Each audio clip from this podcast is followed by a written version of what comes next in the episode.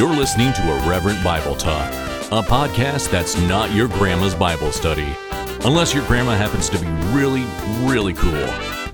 Listener discretion is advised if you object to bad words, women preachers, or terrible puns. Welcome to Irreverent Bible Talk. I'm Jennie. I'm a Lutheran pastor, and I love talking about kick ass women. And I'm Josh, and I'm an audio guy, and I am. I don't think I'm ready for the holiday season just quite yet, but uh, alas, here it is. On this episode, we are talking about the genealogy of Jesus, and more specifically, some very significant and badass women who get named in that genealogy. So grab a beer, a mocktail, a cup of coffee, or your beverage of choice, and join us as we explore how the Bible is more complicated and more fascinating than you might expect. Well, here we are again, one more time. Yeah, welcome to Advent, Josh. Oh, oh, thank you. I'm I'm happy to be here. Yeah, I like Advent. I like this season. Good. That makes probably a little bit easier to deal with the busyness that you have. Yeah, it's it is busy, that is for sure, but I enjoy it. Uh, what are you drinking on this fine day? You know, it's pretty early in the afternoon here. I'm just having a Mountain Dew. It's just trying to keep the energy. So hang on. So we we don't we don't drop the brand name of the red soda, but we do drop the brand name of the Mountain Dew. I should have thought about that. I'm just I'm just trying to figure out where the lines are drawn. I'm drinking a nondescript yellow soda in a green can. How's that? okay. All right. All right. What about yourself?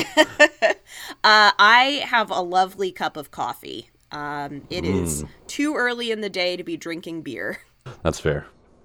So I know, Jennie, we promised we would do more of these, and it's time for another kick ass women. I know. I'm so excited.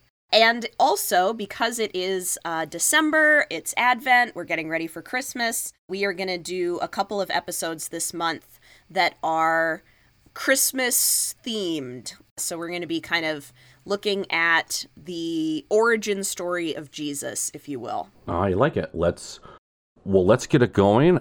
Um, Jennie, I know you're more of the expert on these. I've only just kind of quickly glanced through them, so Yeah. I'm anxious to hear. Okay, so we are going to start at the beginning of the New Testament, uh, the very first chapter of the Gospel of Matthew. Matthew's Gospel, you know, each of the Gospels is a little bit different. Matthew starts out with this genealogy. And if you like are reading your Bible on your own, honestly, your eyes probably glaze over um, as you're reading this genealogy because it's a lot of this person was the father of this person, who was the father of this person, who was the father of this person, and and at a certain point, you're kind of like, uh, why do I care? Yeah, I remember in school we would just either skip it or just read it really fast. Right? See how quick you can get through all those names. Mm-hmm. So, uh, Matthew is trying to do several things by including this genealogy. There's actually a, a lot of sort of intention behind it. The first thing is right there in verse 1. It says, an account of the genealogy of Jesus the Messiah. So we're already making a strong claim about who Jesus is. The son of David, the son of Abraham obviously both David and Abraham are figures that have huge significance in the Jewish tradition. David was the great king who united the monarchy. Um, Abraham was the patriarch, right? The, the father of not only the Jewish people, but the father of many nations. So, the first thing Matthew is doing is showing how Jesus connects back to these incredibly important figures. And so the genealogy starts with Abraham. Abraham was the father of Isaac, Isaac the father of Jacob, Jacob the father of Judah and his brothers, etc. And so on and so forth until we get down to King David. And then from King David, it gives us again all the generations up to the time of the exile, the deportation to Babylon. And then after the deportation to Babylon, another long set of generations, and it ends with Eleazar, the father of Matthan, and Matthan, the father of Jacob, and Jacob, the father of Joseph, the husband of Mary, of whom Jesus was born, who is called the Messiah. So it tracks the whole genealogy down to Joseph, which is also kind of interesting because Joseph is not the biological father of Jesus. And it even says, like, Joseph, the husband of Mary, not Joseph, the father of Jesus. But it shows that Jesus is, like, born into this household, like, born into this family line, connecting all the way back to Abraham. I guess I never realized that because I thought that would have came from Mary's line. Yeah, Because yeah, Yeah, I've definitely had people ask me about that, especially because um, there's an understanding that Jewish identity is more matrilineal, that it like goes through the mother's line.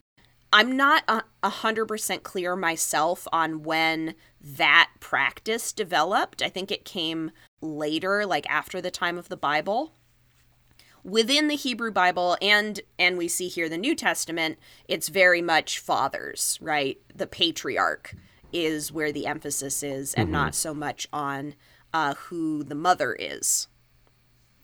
However, and this is a great segue, within this genealogy of all the men, all the fathers and sons, from Abraham all the way down to Joseph, there are a couple of mothers who do rate a mention.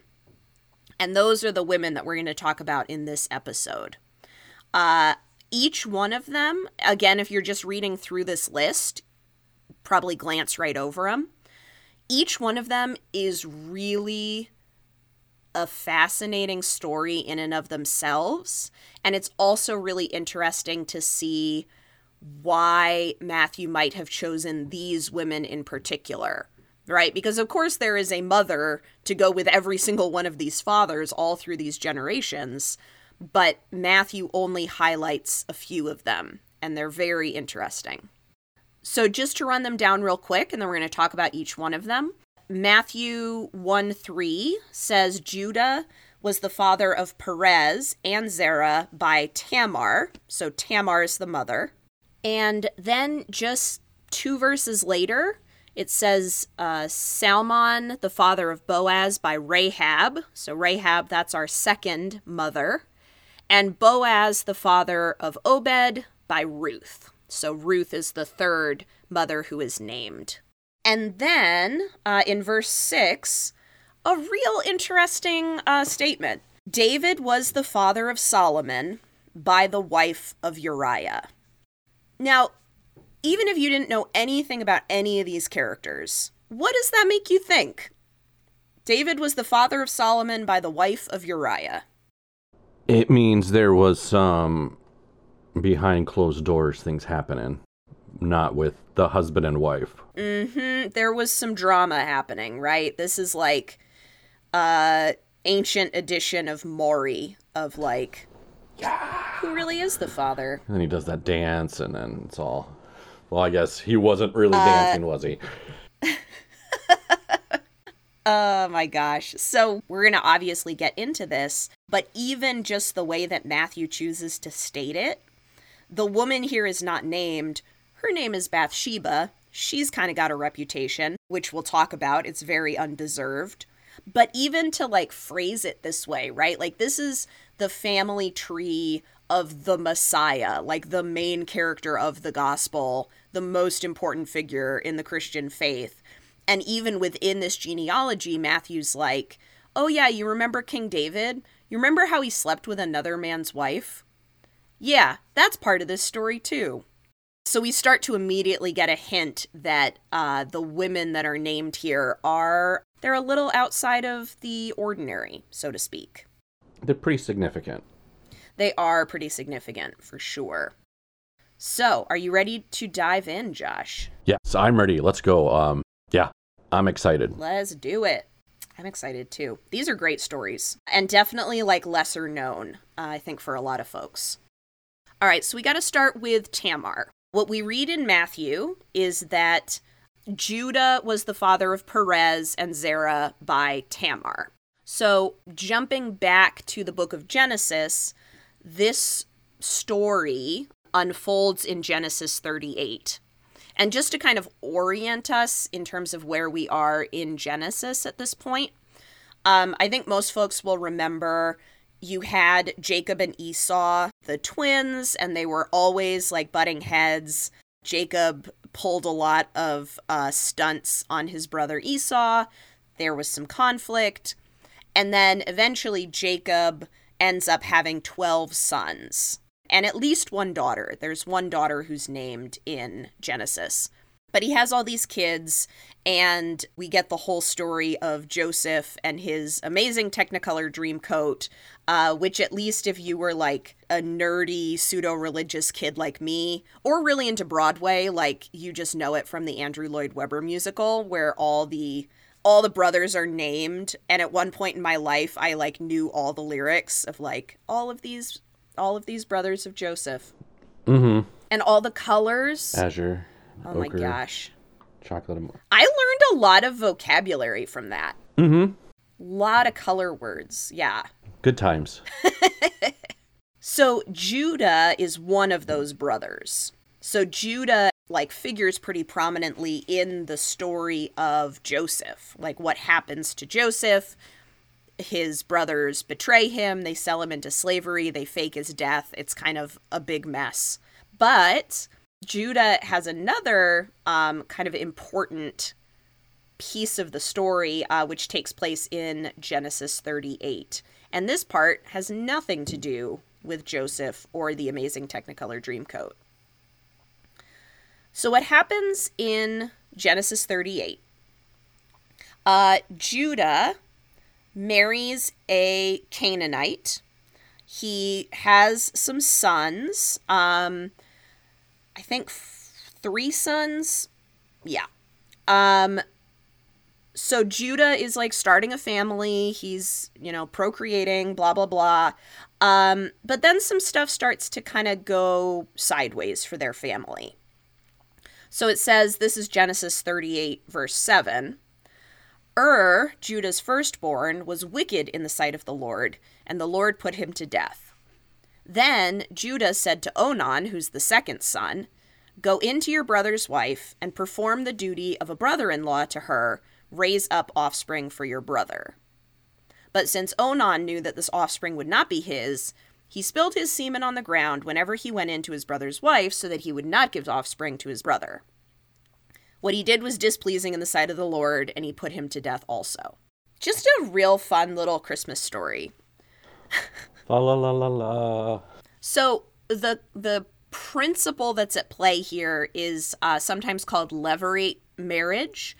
Basically, the idea is inheritance is passed down from father to son, but if a man dies without an heir, then his brother is supposed to impregnate the the widow, and that child will be the heir for the one who died, right? So if you know, John and James are brothers and John dies without an heir, James is going to get John's widow pregnant and then that child will be considered John's heir and will inherit and like carry on that part of the family tree.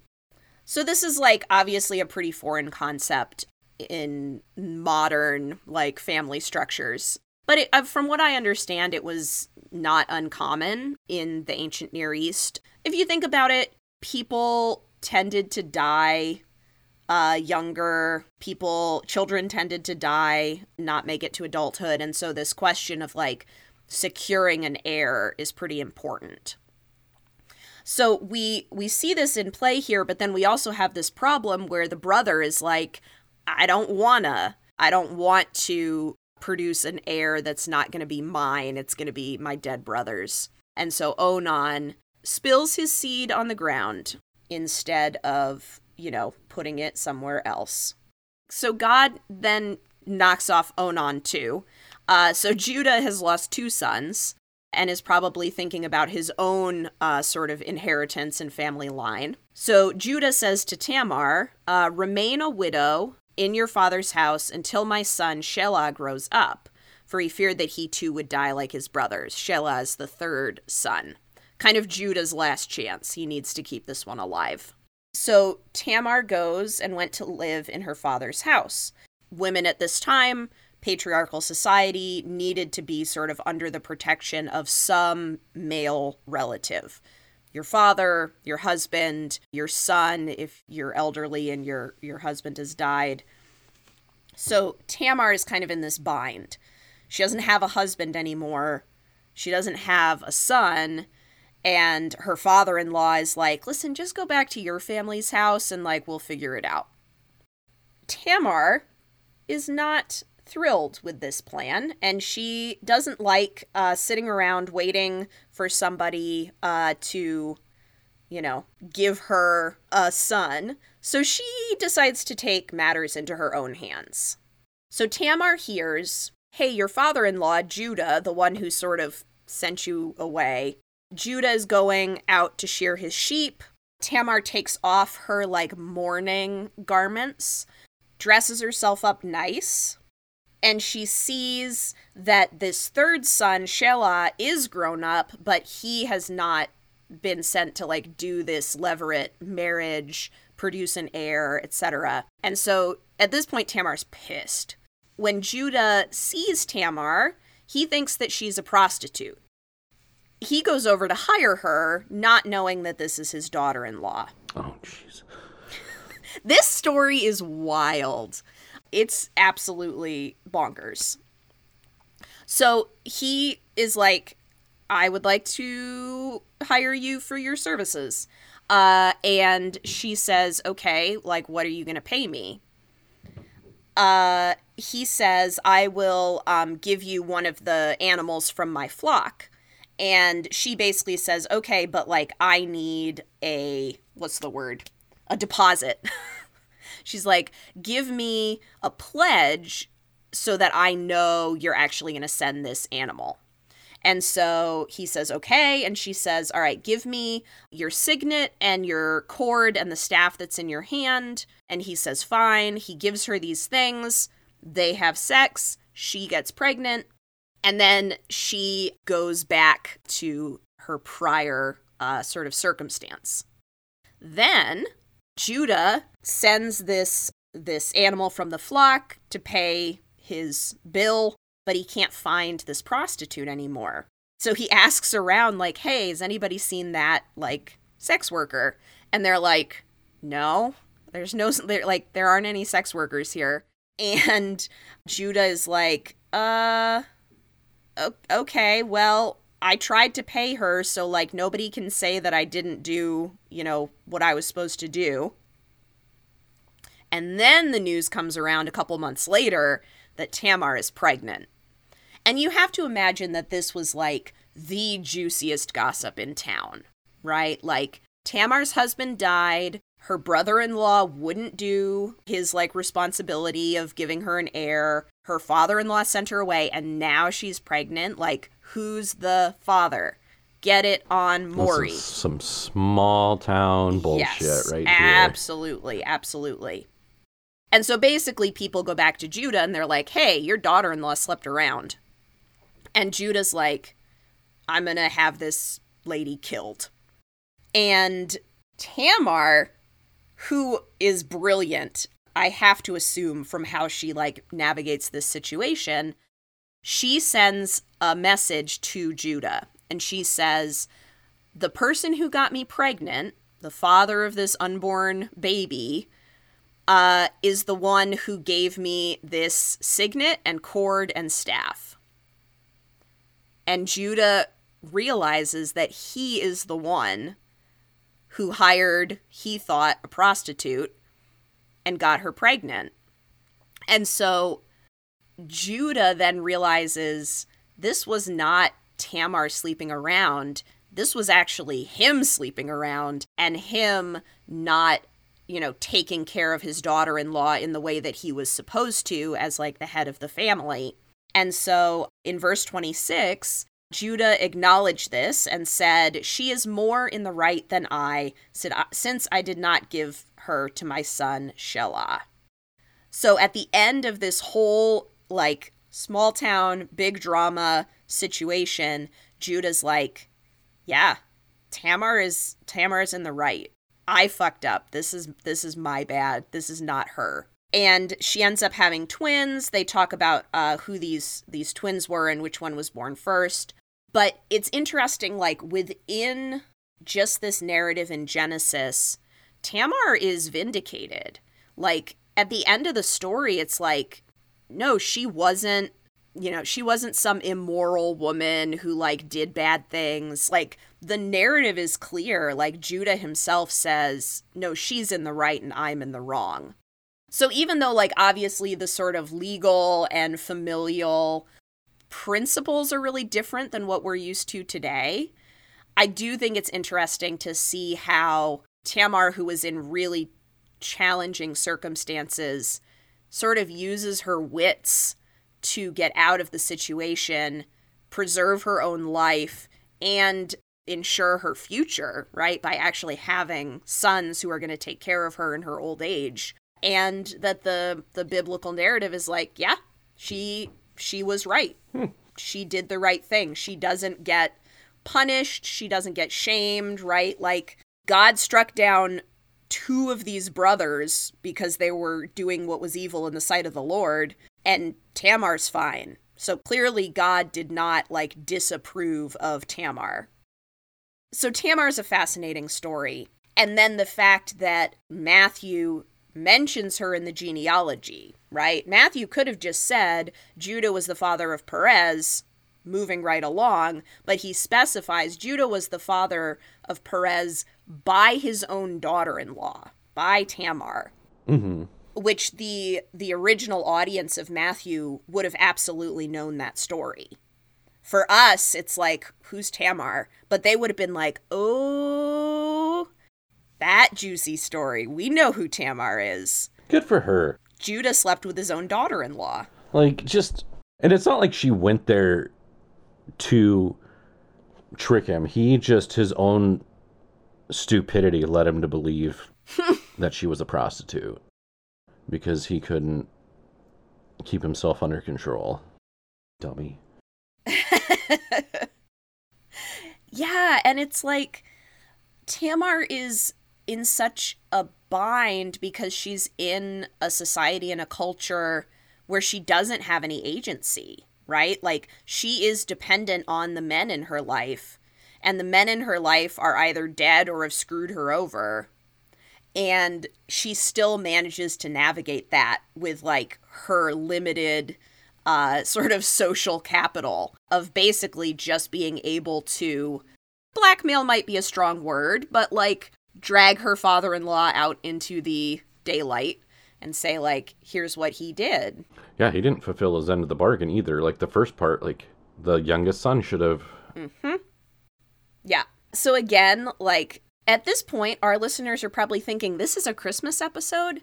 Yes. Fa la la la la. La la la la. Yeah, because the Charlie Brown Christmas, as much as I love it, is not actually the way that the birth of Jesus is told in the Bible. Just like we say at the top of every episode, the Bible is more complicated than you would expect. So we are going to talk about the matriarchs, the foremothers of Jesus, and there's some wild stories. I dig it. Yeah. Are you ready to go to Joshua and our friend Rahab? Yes, I, I am. Um, just to close out Tamar, like one of the first, I mean, not the first one we've talked about from the beginning of the Bible, but obviously important enough that keeps getting mentioned after the fact, too.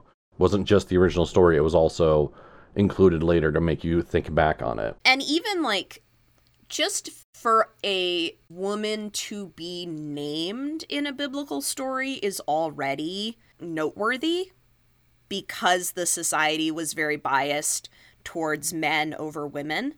So any time a woman is named, it's like, oh, that's pretty significant. And certainly for Matthew, in the midst of all of these fathers and sons, to be like, remember Tamar, uh, remember Rahab, like it's important.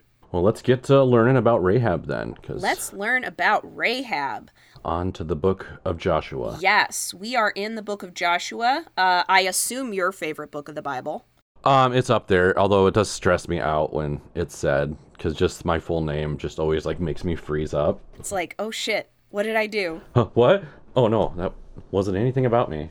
So, again, just a little bit of like context. Uh, the book of Joshua is telling the story of how the people entered into the promised land after the Exodus. So, we have the Exodus. They wander in the wilderness for 40 years.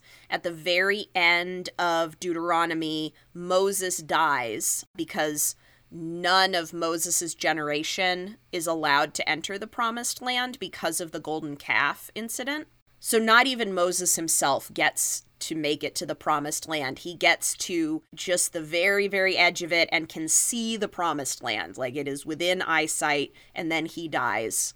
What did Moses do? Did he try, like, perform a miracle without God's permission? Or I'm trying to remember what specific it was. Like, did he make water come from a rock? Didn't give glory, and then God's like, hey, what the hell? Like, I've been carrying you for this long. You are 100% right, Josh, and I did not remember this. Boo, boo, boo, boo, boo. uh, this is back in the book of Numbers. God tells Moses to uh, speak to the rocks to get water, but Moses doesn't do what God says and instead uh, strikes the rock with a staff. And because he didn't follow God's commandment, he didn't obey God, he is also sort of subject to punishment. Oh, not, I don't know, punishment might be too strong a word, but uh, he's not allowed to enter the promised land. Yeah, I mean, that feels like a punishment. Like, I, you did all this work, you got these people out of Egypt, and now you're gonna get right there. You can, you can almost taste it. But that was self inflicted. Yes. So Moses dies. It is time to enter the promised land. The promised land is occupied. Like people are living there. It's the Canaanites, the Jebusites, the Perizzites. Like my seminary professor used to say, all those ites, uh, all these different tribes and and groups that are living in this land that God has promised to the people of Israel, and now it is time for the people of Israel to take over uh, and kick out all of these other residents of the land, which is definitely not parallel to any contemporary geopolitical problems. In the book of Joshua, you see Joshua, who was sort of Moses' assistant, then rises to the position of leadership after Moses' death, and Joshua leads the people through this conquering of the promised land. And the kind of first big piece of that is the city of Jericho. And so you might remember the story of the walls of Jericho. They marched around the city for, what is it, six days. And then on the seventh day, they blew the trumpet blasts and the, the walls came tumbling down. Before that, uh, Jericho is the first uh, settlement or city that they head into, and they send some scouts first. So they they send a couple of spies uh, to sort of figure out okay what's going on in Jericho, what's the situation, and these spies encounter Rahab. So this is Joshua chapter two. Joshua son of Nun sent two men secretly as spies saying, Go view the land, especially Jericho. So they went and entered the house of a prostitute whose name was Rahab and spent the night there. The king of Jericho said, Some Israelites have come here to search out the land, so the, the king of Jericho knows there are spies in our midst. The king of Jericho sent orders to Rahab Bring out the men who have come to you, who entered your house, for they have come only to search out the whole land now Rahab is faced with a choice. She's got these spies that are hiding out in her house, and she's got the king of her city saying, hand them over. Who is she going to be loyal to? In uh, Joshua 2, chapter 4, it says, But the woman, Rahab, took the two men and hid them.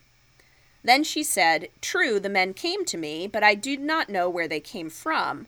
And when it was time to close the gate at dark, the men went out. Where the men went, I do not know. Pursue them quickly, for you can overtake them.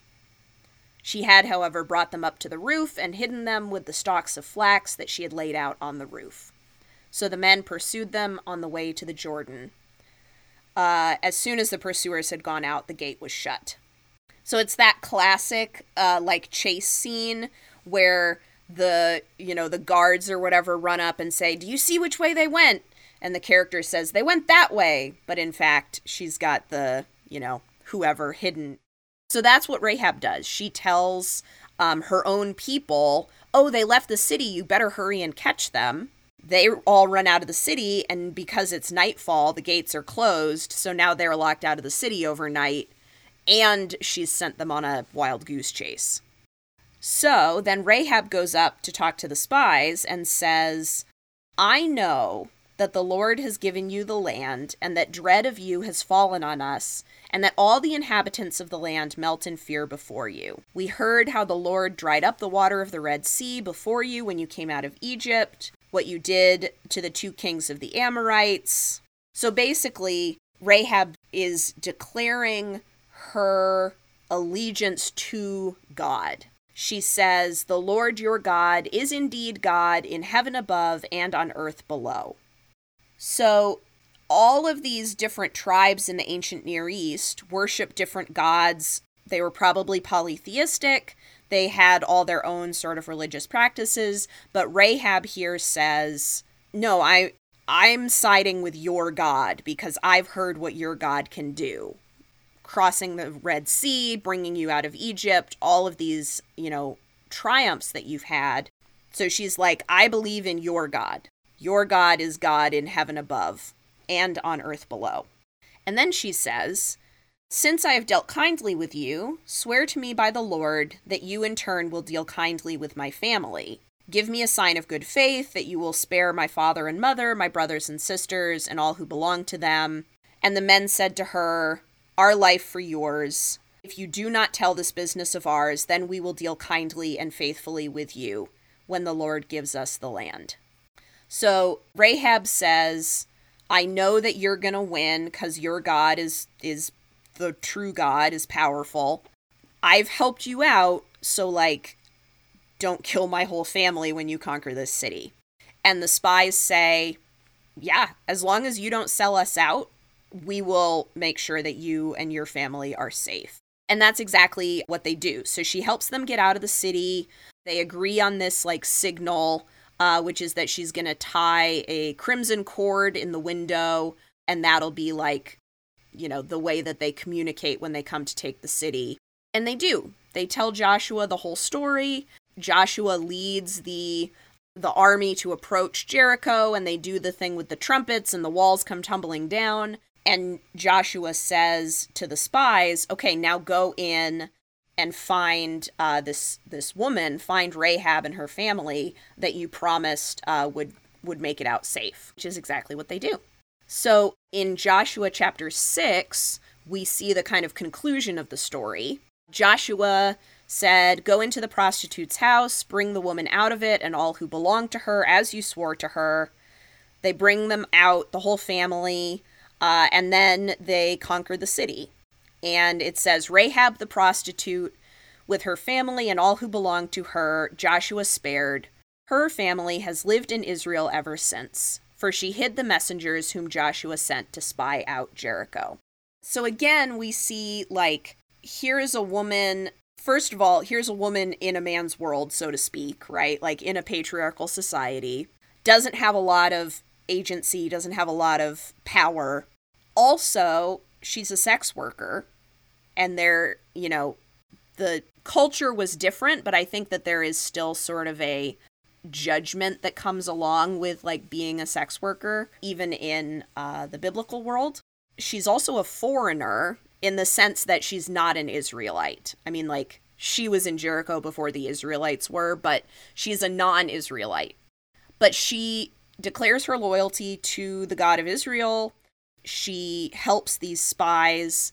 And so when they're victorious, they protect her and her family, and they become sort of part of the people of Israel, right? They become a part of the community that continues to live uh, in that place.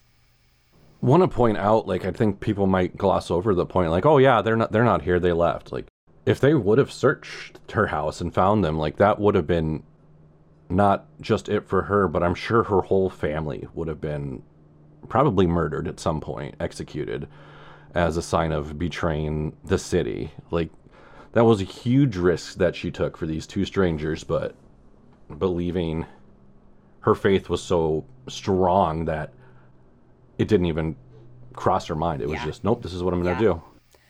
What a badass lady. She's pretty kick-ass right? And this is definitely uh like a theme in the hebrew bible that you'll see these non-israelites who will sometimes declare allegiance to god and say like your god is the the god right? Like the lord is is where it's at. And that sort of uh you, I guess you could call it a conversion, although it's you know it's different than the way we think of conversion today but that is generally looked upon very favorably by the Hebrew Bible. And so you get these figures like Rahab, who becomes a sort of hero. And a lot of it has to do with, well, she had faith in the Lord. And that is kind of the defining thing. Like, maybe it doesn't matter quite as much what tribe you came from. If you are loyal to God, then uh, God will sort of look favorably on you, Imagine that. right? It's almost like, hey, don't judge people by where they come from.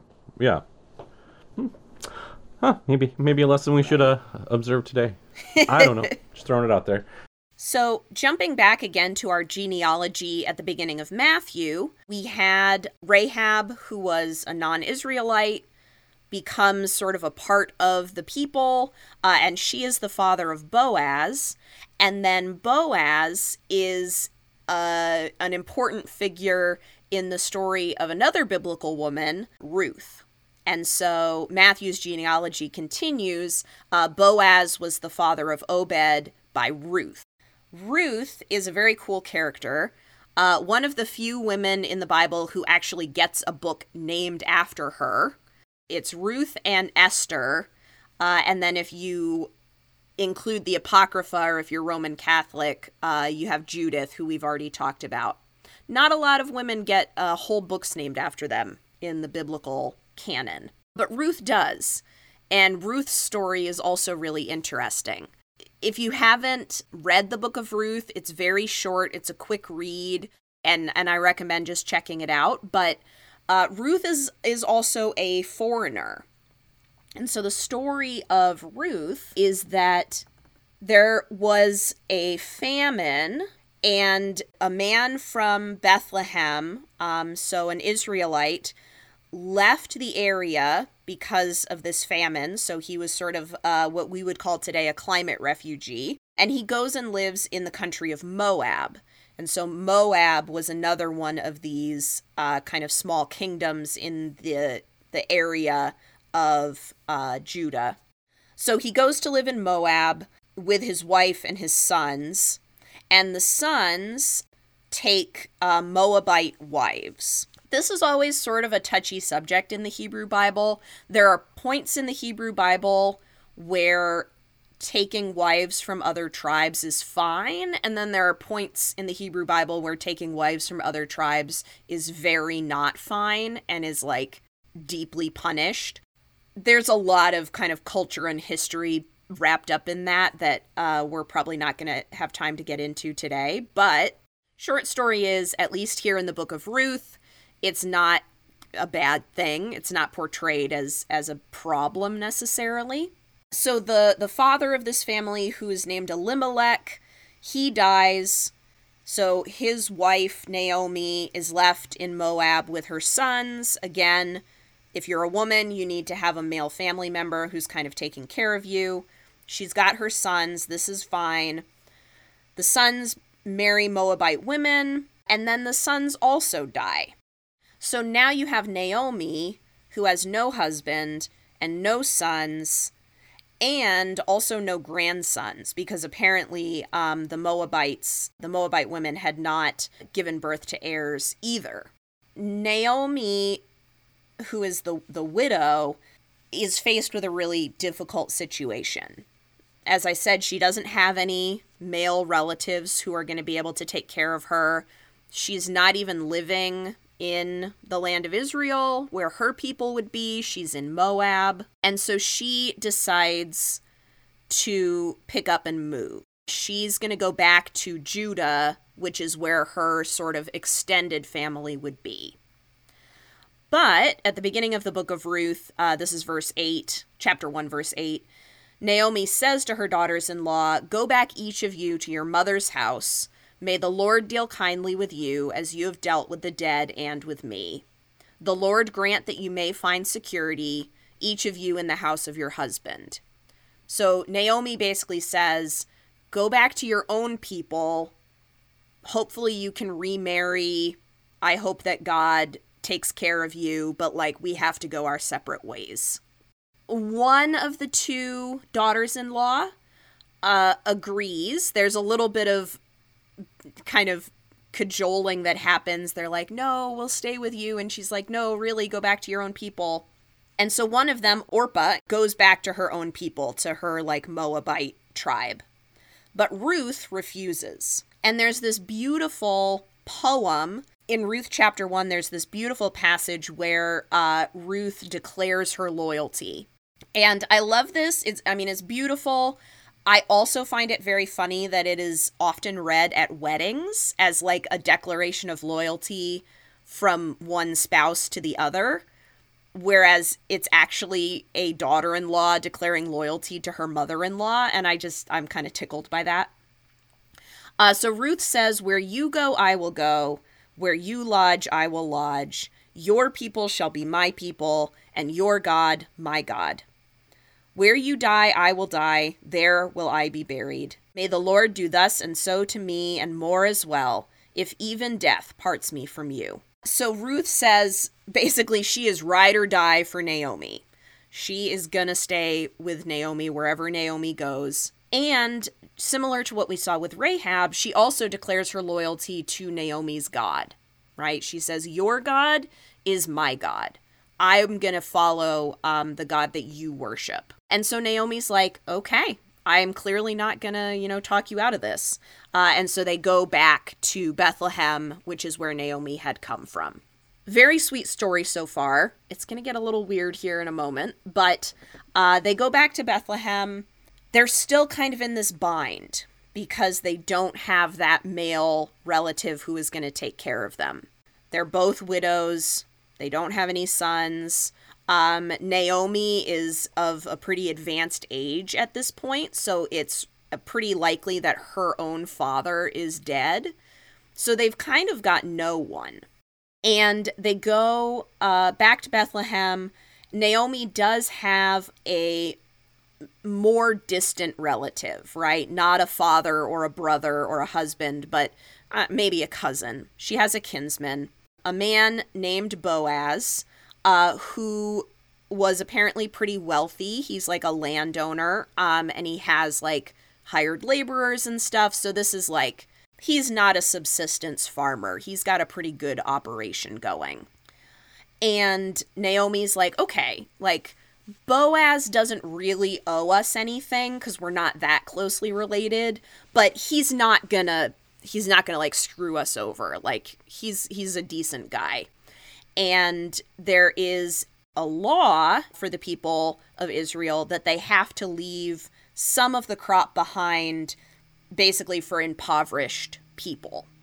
So when you are harvesting your crop, you have to leave a little bit sort of around the edges for this uh, concept of gleaning, which would be if somebody is really truly impoverished and has nothing, they can go just take the extra bit of the crop for themselves. This is something that God dictates and says like this is how you have to to be because God cares about all the people. Uh, God is not, you know, driven by shareholder profits uh, the way that our modern society is. So God is like, you have to leave a little bit at the edges let people take enough food to live because that's just like the just thing to do. Interesting. I never, I don't remember hearing about that very much because that is mm-hmm. just makes sense. Mm-hmm. So Ruth basically says to Naomi, like, okay, I'm going to go out and glean in the fields. I'm going to collect a little bit of food for the two of us, right? The the idea here is that like Naomi is pretty elderly and so Ruth is almost being the caretaker for her mother-in-law, right? Cuz Naomi can't go out in the fields and try to pick uh, food or whatever. So Ruth is like, I'm going to go get food. I will make sure that we have enough to eat. And she goes and she's gleaning in the field, and uh, she's in a field that belongs to Boaz. Boaz uh, says to his uh, servants who are harvesting the crop, basically, who is this this woman, right? And they say she is the Moabite who came back with Naomi from Moab so basically, like, she's this foreigner, but she kind of has a family connection, and that's why she's here. And Ruth says, you know, just let me glean a little bit from your fields, and has been uh, doing this all day. And Boaz says, okay, Ruth, listen, don't go to any other field. Stay and and pick uh, your food from this field that I own. I've told my servants not to bother you you can go and get a drink of water from the water that they draw. So he basically says like I'm going to make sure you're okay, right? He is uh sort of going above and beyond, right? Cuz the the bare minimum is you have to let people glean if they're poor and starving. And Boaz goes a little bit beyond that. He says, I'm going to make sure you're okay. Don't go off to some other field where people might harass you. Like, stay here and, and we'll make sure you're all right. And Ruth is like, thank you. Um, and goes back and tells Naomi. Naomi says, I have an idea. Naomi says Boaz is actually a relative, right? Like, he was my dead husband's cousin of some, you know, degree.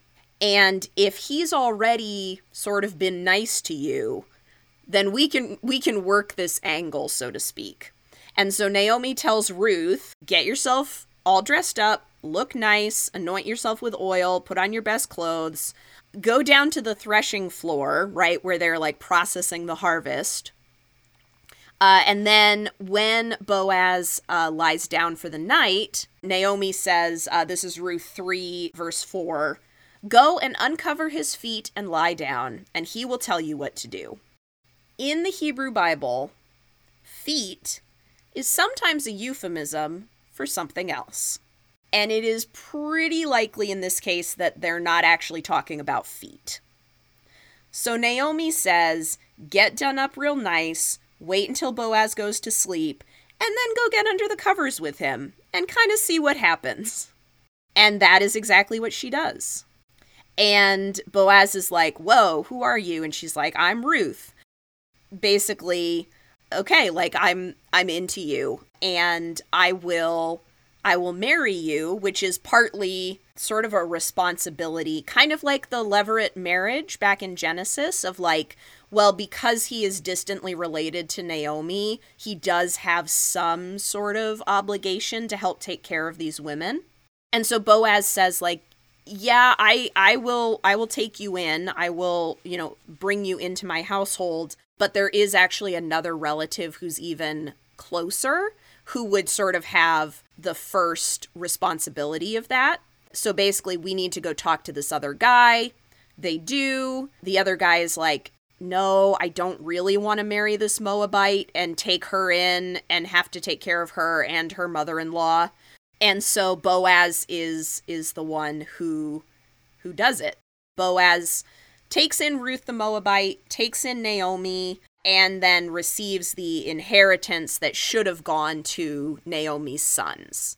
So there's this whole like land transfer legal transaction thing that happens, but it also has very much to do with like the well-being of these two women who have been kind of left out in the cold. So Ruth is a cool story. Ruth is not, you know, it's not quite as salacious as like what happens with Tamar.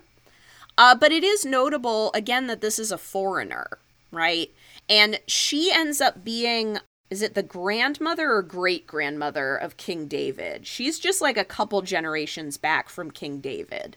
So, you know, again, a foreigner, a uh, a Moabite woman came from another place, entered into the kind of community of the people of Israel, and ends up being a really important part of the story because she is, uh, yes, the great grandmother of King David. And she just was that that loyalty she had to Naomi, just that no, we're family. It doesn't matter. Well, I'm gonna stay with you, take care of you, do everything you need me to. Yeah, truly ride or die, right? Mm-hmm. The the story of the Book of Ruth is a, a story of really powerful bond between these two women that they they take care of each other when there is no one else to take care of them um, and it's it's actually a pretty beautiful story i know that this episode is going pretty long but we've got to talk about bathsheba before we wrap it up and this is the one that we mentioned in matthew she is not named but it's uh, david was the father of solomon by the wife of uriah I will kind of summarize briefly. Bathsheba gets a bad rap. The sort of narrative around her is that she was this like temptress and she like seduced King David. That's not what the story says. Um, if you want to go read it, it's in Second Samuel uh, chapters 11 and 12. What actually happens in the story is that Bathsheba is bathing. And she's bathing like in her own home. It may have been in sort of an open air kind of place, but she's like in a place where you would expect to have privacy. And David sees her bathing.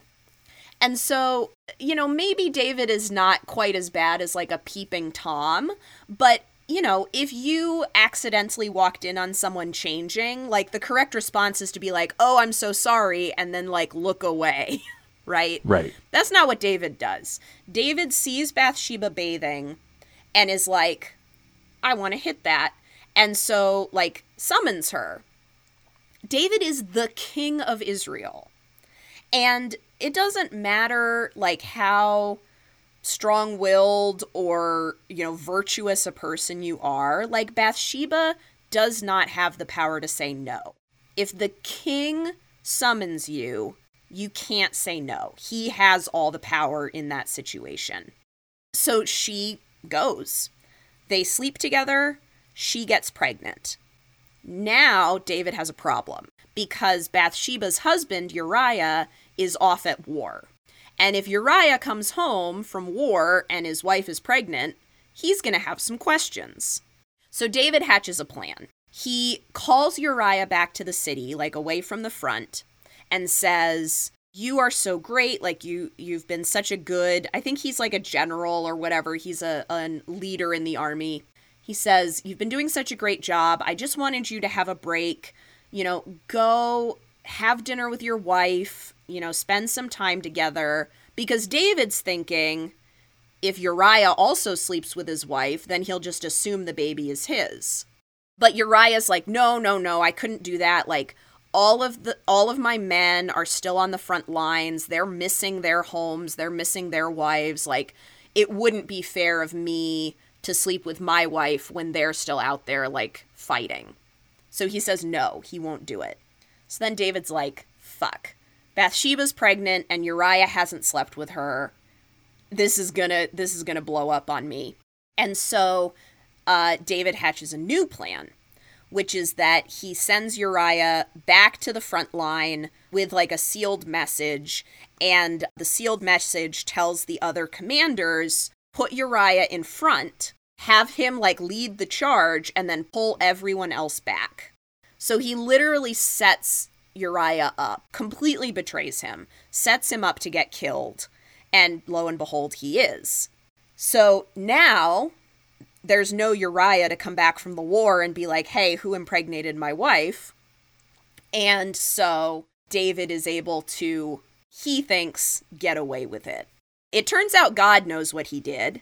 And there is a fabulous interaction where the prophet Nathan comes to David and is like, You fucker, like, how dare you? And just completely uh, demolishes him.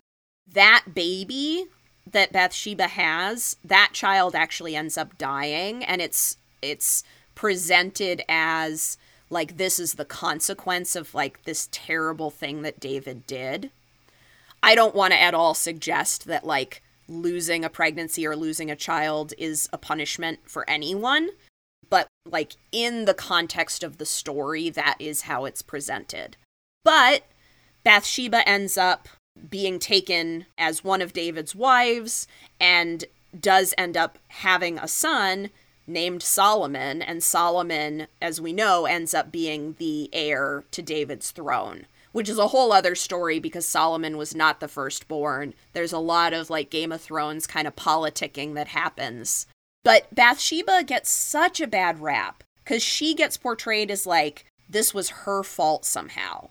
It's not her fault. It is never the victim's fault. David has more power than her, and she is just sort of forced to go along with this. Yeah, I don't remember ever hearing this story as personally as a negative to Bathsheba. I've always heard it as a negative to King David. Okay, good. That's how it should be. Because yeah, she was taking a bath. He saw her. Was like, "No, I I want her." And then is like, "Well, I got to deal with her husband." Well, he's not going to fall for it. Well, screw it. yeah, I'm going to have him murdered. Put him in the front. Yeah. Mhm. but without me technically doing it, but actually doing it. Yeah. So, yeah, I think if anything, this proves the humanity, like the bad side of humanity of King David, Yeah, for sure. like, and showing that tempted and gave into those stupid and terrible thoughts. Yeah. And yeah, she was just a victim. Uh, she had no choice. Like you said, like, Yeah. what do you do? Oh, I could do this, or I'm going to probably be imprisoned or executed, or both. Mhm. And my husband could get repercussions if I don't. But then he gets repercussions because she had to. Like, there was just, it was a no win situation. Is totally a no-win situation for Bathsheba. Yeah. Absolutely. Kind of ruins my Bath Sheba joke I was going to tell. but Uh, might be in poor taste. It is, but yeah, I've never, at least from my experience, never heard it as a negative towards her. She was just there. All right, cool. It- It could have been anybody Yeah. Yeah. that he was just wandering, looked out the window, and was like, "Okay, Right. I'm into it. Yeah, man, honestly, David sucks. yeah, This is maybe a controversial opinion. He is sort of a huge heroic figure in the Hebrew Bible, but man, I don't like him. yeah." Uh, just kind of like a lot of people, a lot of you're like, "Oh, that's great. That person was great," and then you kind of learn about some of their personal stuff, and you're like, "Oh, Right? but I liked them." Yeah. Yeah, see that a lot with actors and actresses and athletes. Like, ah, It's almost like the people it's almost like the people who amass a huge amount of wealth and power tend to have really toxic traits that Mhm. allow them to do that. Well, and just the fact that like it wasn't like, oh, I feel so guilty that I did this thing. It was like, ah, shit, I don't want to deal with the rumors around this. Right, I want to get away with it. I don't want to get caught. To bring it back um, to the genealogy in Matthew, all of these stories are in the Hebrew Bible. They would have been familiar to Matthew's original readers. Uh, but the fact that Matthew chooses to name these women, right? Tamar, who tricked her father in law into impregnating her. Rahab, who was a sex worker and a foreigner. Ruth, who was a foreigner. And Bathsheba, who was the victim of rape, the victim of David's desire for her.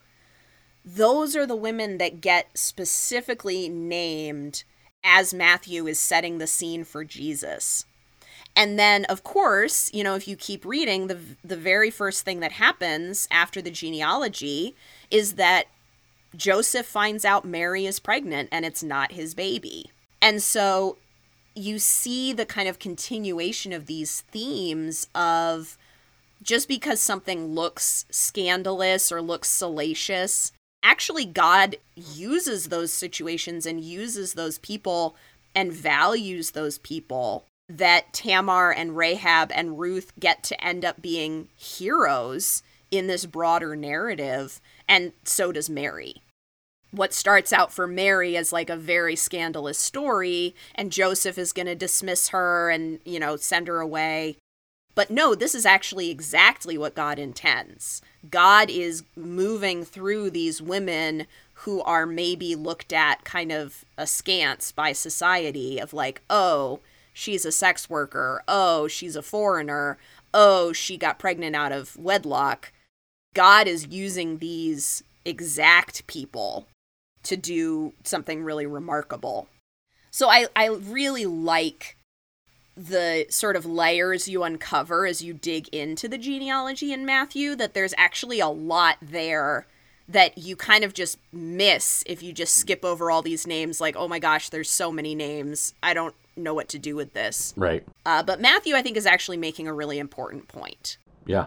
I also want to point out, just since we're going to wrap up the the Bathsheba story, um, if you are in the United States, if you or someone you know has been a victim, there is help out there.